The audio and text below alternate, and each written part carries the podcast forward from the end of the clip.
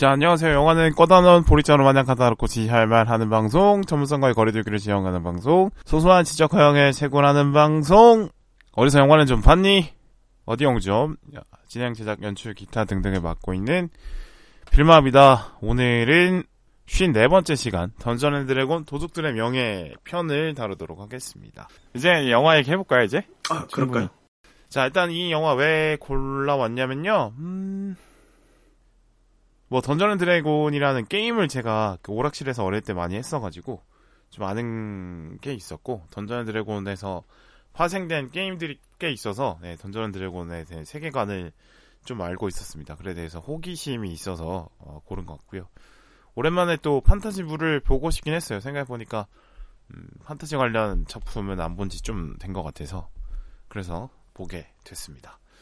근데 뭐 간단하게 얘기를 드리자면 반지의 제왕을 기대할 건 아닌 것 같아요. 음, 반지의 제왕처럼 세계관이 아주 깊고 넓은 그런 느낌도 아니고 뭐 다양한 부족들을 보여주고 또 뭐 다양한 지형을 보여주고 뭐 주요 인물들의 서사를 보여주고 이렇게 돼서 이제 그 판타지 세계관에 깊게 빠져서 그 안에 서사에 집중하는 그런 식의 어, 판타지물은 아니라고 생각합니다. 어쩌면 당연한 걸 수도 있겠어요. 왜냐면 반지의 제왕은 영화 한 편당 3시간에 3개가 있는 거고 뭐 왕자의 게임은 그거보다 더 길고 하니까 뭐 반지의 제왕이나 왕자의 게임 같은 그런 깊이를 기대하는 건 아니라고 생각을 합니다. 그렇게 이 영화에서도 뭐 세계관 자체에 대해서 그런 설명을 많이 하진 않아요. 네. 그냥 흔히 알고 있는 마법이 나오고 괴물이 나오고 근데 약간 중세가 배경인 것 같은 그런 흔히 알고 있는 판타지 세계관이다라고 그냥 말을 해주고 뭐 주인공의 주인공 인물의 어떤 전사 정도를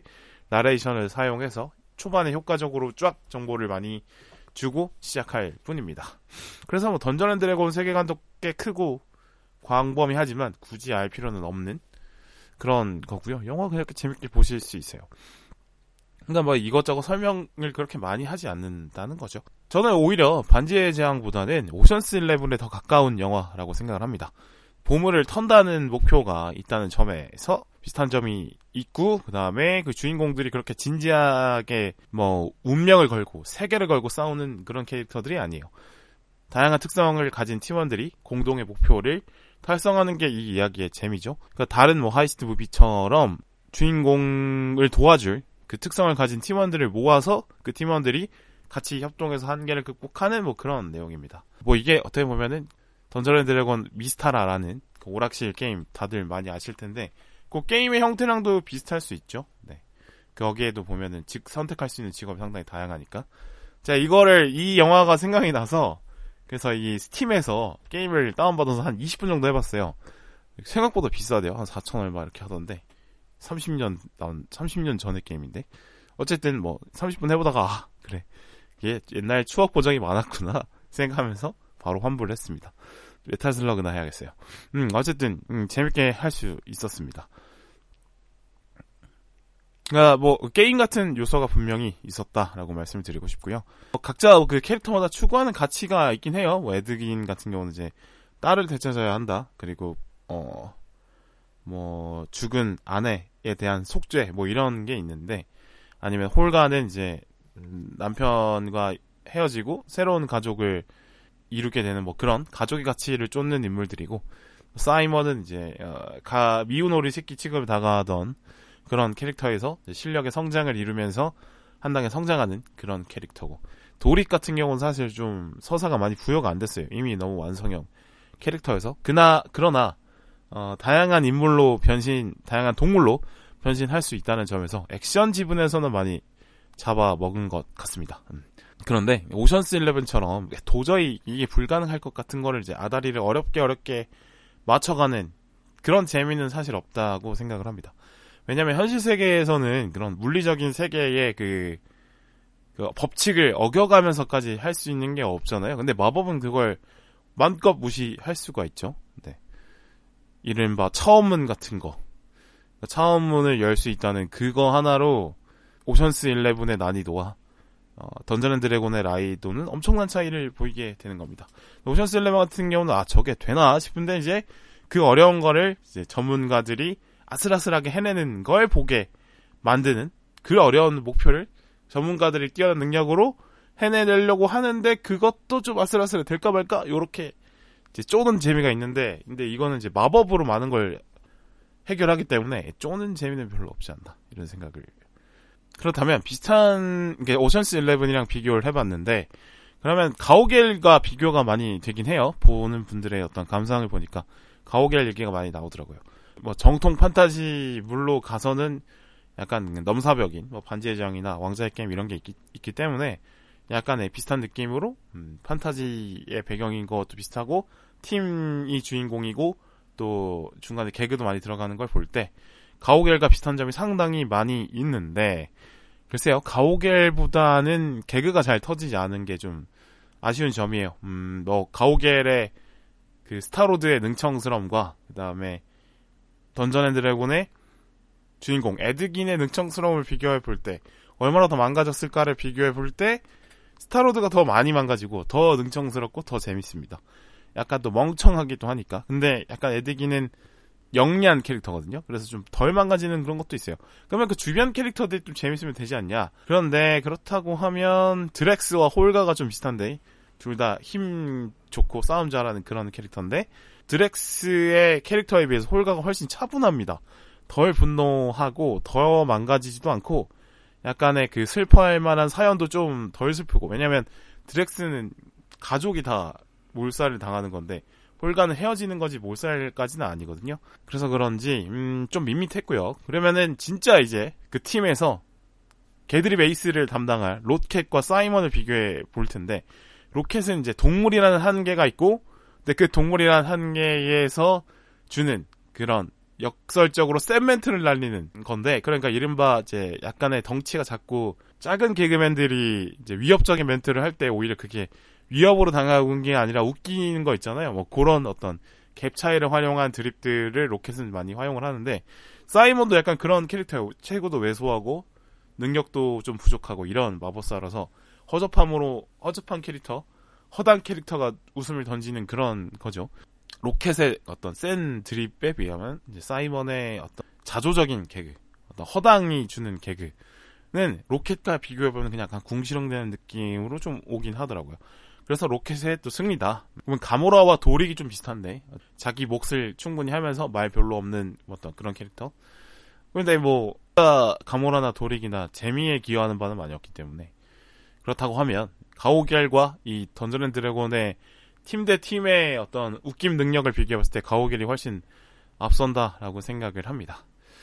그래서 전반적으로 좀 가오갤과 비교해도 아쉽고 뭐 그렇다고 오션스 11에 비교해도 좀 아쉽고 음, 그렇다고 반지의 제왕처럼 어떤 깊이를 기대하기도 어려운 그런 작품인데 그렇게 봤는데 근데 그래도 저는 볼만하다고 생각해요. 충분히 액션으로 많이 가득 차 있고 볼거리가 많이 있었다고 생각합니다. 근데 저는 이제 시간이 좀 쫓겨서 가장 좀 가까운 가깝게 갈 수 있는 상황관을 골라서 가다 보니까 어, 상황과 환경이 그렇게 좋지 못했는데 그래서 충분히 크기가 확보된 뭐 IMAX까지 가지 않더라도 어, 최소한 600석 이상 되는 큰 화면의 영화관에서 본다고 하면 충분히 재미를 느낄 수 있다라고 저는 생각합니다. 예. 생각보다 액션 장면이 시입 없이 나오기 때문에 그걸 보는 재미가 충분히 있지 않나라고 생각을 하고 그리고 판타지에 대한 설렘이 남아있는 분이라면 더 재밌게 보시겠죠?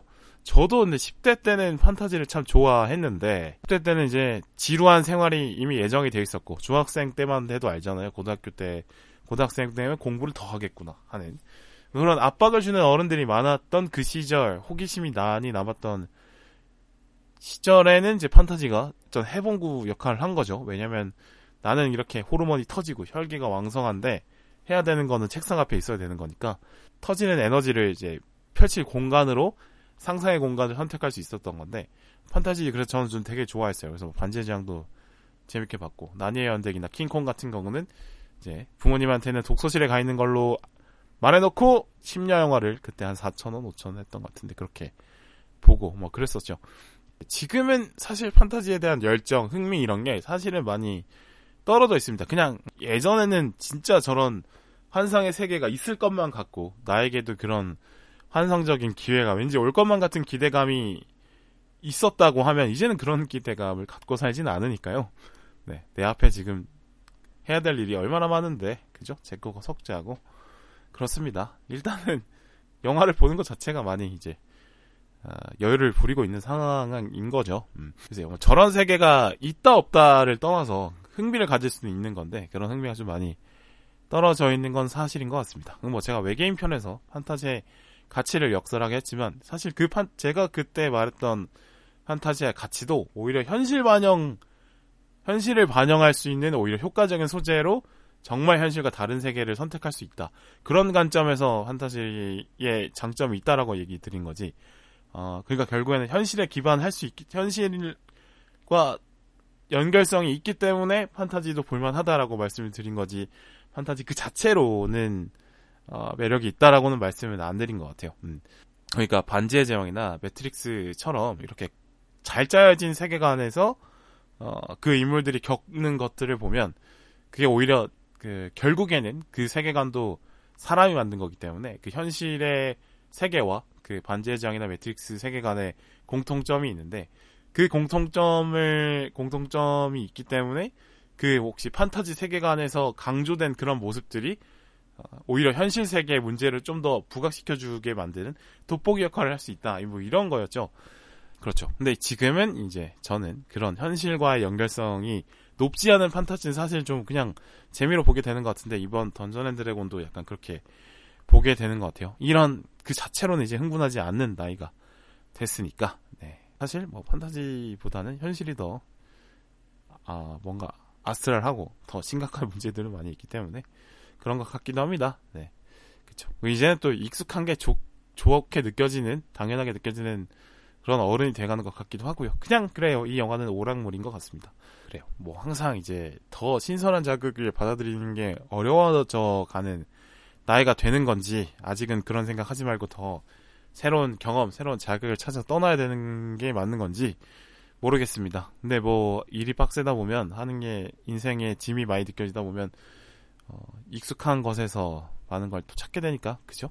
이게 또 보면은 경험이 많이 없을 때는 새로운 게 너무 많으니까 혼란스러워서 좀 싫었는데 이제는 익숙한 게 많으니까 이제는 또 심심해서 또 싫어지고 뭐 모르겠어요. 인생은 항상 미완성인 것 같습니다. 그렇군요. 이제 영화 얘기는 그 정도 말씀드릴 수 있을 것 같고 저는 보면서 역시나 어, 여러 번 말씀드린 것 같은데 세계관의 가치가 상당히 중요하다. 세계관 장사가 중요하다 진짜로. 어, 던전 앤 드래곤 세계관은 뭐 저는 잘 모르지만 일단 상당히 크고 거기에서 파생된 작품들이 상당히 많은 그런 세계관입니다. 뭐 인지도가 좀 낮아서 그렇지 마블 유니버스나 반지장 시리즈나 뭐 그런 시리즈 못지않게 방대한 시리 방대한 세계관이죠. 음. 이렇게 잘 만들어진 세계관은 다양한 다양한 어떤 포맷으로 소스를 뽑아낼 수 있는 어, one source multi use라고 이런 뭐 용어로 많이 이름만 이제 많이 뽑아 먹을 수 있습니다. 근데 글쎄 우리나라 컨텐츠 시장이 많이 성장했음에도 불구하고 컨텐츠의 영향이 많이 큼에도 불구하고 세계관 장사는 아직 잘 못하고 있는 거 아닐까 생각을 합니다. 뭐 외계인 편에서도 얘기했던 부분인데 우리나라는 아직 판타지가 익숙치 않은 부분이 분명히 있는 거죠. 전래 동화나 민담 같은 것들이 그냥 교과서에서만 존재하지 실제 우리 삶 속에서 딱 붙어 있는 문화로 다가오지 않잖아요. 전통 문화를 계승한 축제 같은 거는 일본에는 많지만 우리나라에는 사실 많이 없죠. 그런 어떤 지역에 가면 그런 축제들을 하긴 하는데 어, 있긴 있습니다. 근데 서울 수도권에서는 사실 그런 거는 잘 없죠. 네, 물론 뭐 지역 지역 커뮤니티 자체가 이제 대도시권에서는 많이 무너져 있어서 그럴 수도 있고요. 그럼에도 이제 신과 함께 세계관은 저는 되게 아깝다라고 생각하는 부분이 뭐냐면 영화 웹툰 너무 재밌었지만 그거를 더 뽑아 먹을 수 있는 것들이 많다고 생각했거든요. 뭐 회원 회원맥의 원맨 영화도 만들 수 있고 염라대왕의 원맨 영화도 만들 수 있다라고 생각을 했고 또 그 신과 함께 세계관을 활용해서 게임을 만들 수도 있고 거기 지옥을 돌파하는 게임 얼마나 재밌을 것 같지 않으세요? 네. 검으로 된 숲도 있고 뭐 재밌었던 게 많았던 것 같아. 검수림인가? 또 거기 나오는 이제 뭐 요괴들, 그러니까 탈주한 그 영혼을 쫓아오는 그 요, 그 요괴들도 좀 재밌었던 것 같고 이렇게 이제 살 붙여서 나갈 것들이 많고 재포장해서 만들어 갈 것들이 많고 아니면은 좀 더 디테일을 추가해서 새로운 창작으로 갈 수 있는 어떤 풍부한 세계관을 충분히 신강께서 보여줬다고 생각하는데 그 후속으로 뭔가 나오고 있는지 모르겠지만 아직 나오지 않는 것 같아서 좀 아쉽다고 생각을 하고요. 한편으로는 이제 우리나라에서 판타지가 그렇게 많은 영향력이 없는 거는 오히려 우리나라는 역시 그 판타지를 대신해서 역사가 존재 때문에 그런 거 아닐까 생각합니다. 그러니까 역사 이미 지나간 일들, 역사 속에 남아 있는 일들과 판타지가 공통점이 있다고 하면 현실과의 강한 연결성이 있긴 한 거죠. 지금의 현실의 이야기는 아니지만 어, 아까 말씀드렸다시피 판타지 좋은 판타지는 어, 그, 그 세계관이 이제 정밀할수록 오히려 현실 세계와 많이 닮은 점을 찾을 수 있다라는 건데 과거 역사도 사실 우리의 현 우리 현실과 뭐 기술적 기반이 다르고 뭐 가치관도 다르고 당시 살아가는 사람들의 세계관도 다르지만 역사 속의 이야기들을 하다 보면 사실 그 우리의 현실을 다시 되돌아볼 수도 있는 거잖아요. 그런 의미에서 어, 역사와 음, 판타지 세계관도 비슷한 점이 분명히 있는데, 네, 우리나라는 판타지가 좀 흐릿한 대신에 역사를 가공해서 만들 소재들은 엄청나게 많죠. 뭐 조선 시대에 넘치는 뭐 사료들 너무 많지 않습니까? 뭐 조선왕조 실록이 대표적일 거고 승정원 일기 아니면은 뭐 한글로 남겨진 뭐 일반 서민들의 이야기들, 뭐 양반들이 남긴 어떤 기록들 이런 게 엄청 많잖아요. 네, 그런 걸로도 그걸 가지고 와서 신기한 한 줄, 흥미로운 한 줄을 가지고 출발한 이야기들이 이미 많은 작품들로 나와 있기도 하고요. 또 뭐 근현대사 살펴보면은 민족의 관점에서는 상당히 비극투성이지만 그만큼 사회 구성 연소가 한 번에 무너지고 새로 세워지는 그리고 그 혼란 속에서 어떻게든 버티고 살아갔던 인물들의 어떤 분투 같은 것들이 있는 거기 이야기 창고로 봤을 때는 아주 꽉 찬 창고라고 볼 수 있는 거죠. 뭐 고대사나 그런 것들도 마찬가지고요. 그래서 오히려 판타지에 대한 소구력이 별로 없을 수도 있겠다. 반대로 미국은 역사가 짧으니까 역사물 옛날 이야기를 하면 거의 뭐 2차 대전 얘기 많이 남북 전쟁 얘기 많이 하고 그런 것 같고 역사가 짧다 보니까 그죠? 주, 특히나 2차 대전 같은 경우는 지금의 헤게모니를 완성한 전쟁이기 때문에 그 2차 대전 이야기를 이제 다양한 각도에서 다양한 인물로 다양한 시점으로 막 이제 많이 만들어 내고 있는 거죠. 어떻게 보면 또 비슷한 게 이제 마블 유니버스를 통해서 어떤 상상의 강력한 존재가 인류를 위협해도 미국을 미국을 중심으로 뭉쳐야 된다는 어떤 프로파간다를 계속 역사나 혹은 뭐 히어로물을 통해서 강조를 하고 있는 것 같, 같아요. 그래서 미국은 역사가 짧은 대신에 약간 상상의 영역으로 그런 거를 좀 대체하고 있는 거 아닐까 생각을 해보고요. 근데 오히려 이제 요즘에 우리 케이팝이 어, 어떤 히어로들과 비슷한 역할을 하는 것 같기도 해요. 요새는 뭐 비슷한 점이 있다면 단순히 뭐 유사 연애, 뭐 아티스트의 이런 대상이 아니라 성장을 함께하는 인생을 함께하는 그런 정도까지 많이 다가가 있기 때문에 케이팝의 어떤 아이돌들이 실제로 그 실제로 케이팝 아이돌들에게도 세계관이 잘 부여가 돼, 부여가 돼 있으니까 우리에게는 마블 유니버스 대신에 아이돌들이 있지 않나 뭐 이런 생각도 하게 됩니다. 네, 그래서 음, 이런 점들은 한번 생각해 봤고요. 영화 얘기는 요 정도로 하겠습니다.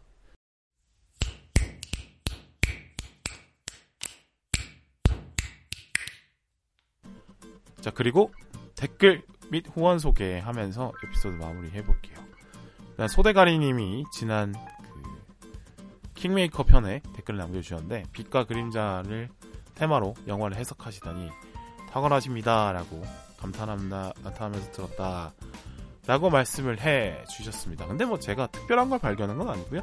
영화에서 충분히 많이 강조해요. 대사로도 뭐 어, 그런 사람 뭐라고 하는 거 아십니까? 그림자라 합니다. 그림자 이러면서 조우진 대화가 많이 얘기를 하고 또 조우진을 또 그림자 속에서 비춰주기도 하고 그거 그 조우진을 통해서 또 이성균이 또 자기의 자기의 그림자스러운 면모를 또 확인하고 뭐 이런 부분이 있거든요. 그걸 제가 그걸 보 캐치해서 그냥 설명을 드린 거지 뭐. 제가 뭐 특별한 해석법을 들고 온 건 아닙니다. 어쨌든 재밌게 들어주셔서 감사하고 그다음에 무한단물님이 처음으로 아마 댓글을 달아주셨는데 근데 꾸준히 듣고 계신 거는 저는 알고 있습니다. 관리자 페이지에 다 나오거든요. 감사하다 말씀드리고 철학을 전공하셨을까요? 잘 들었습니다라고 댓글을 남겨주셨는데 뭐 철학을 뭐 아예 모른다고 하기에는 교양 수업을 좀 들었죠. 네, 그 정도죠. 그리고 뭐 팟캐스트 철학 파트가 있으면 좀 듣고 월말 김어준의 그 박구영 교수님의 철학 어, 이야기를 되게 재밌게 듣는 편입니다. 근데 그렇다고 해서 뭐 진지하게 철학을 공부한 적 없습니다. 그냥 뭐 어디 가서 아는 척하기 좋을 정도? 근데 뭐 제가 말하는 그런 방식 같은 것들이 철학의 느낌을 좀 받으셨나 봐요.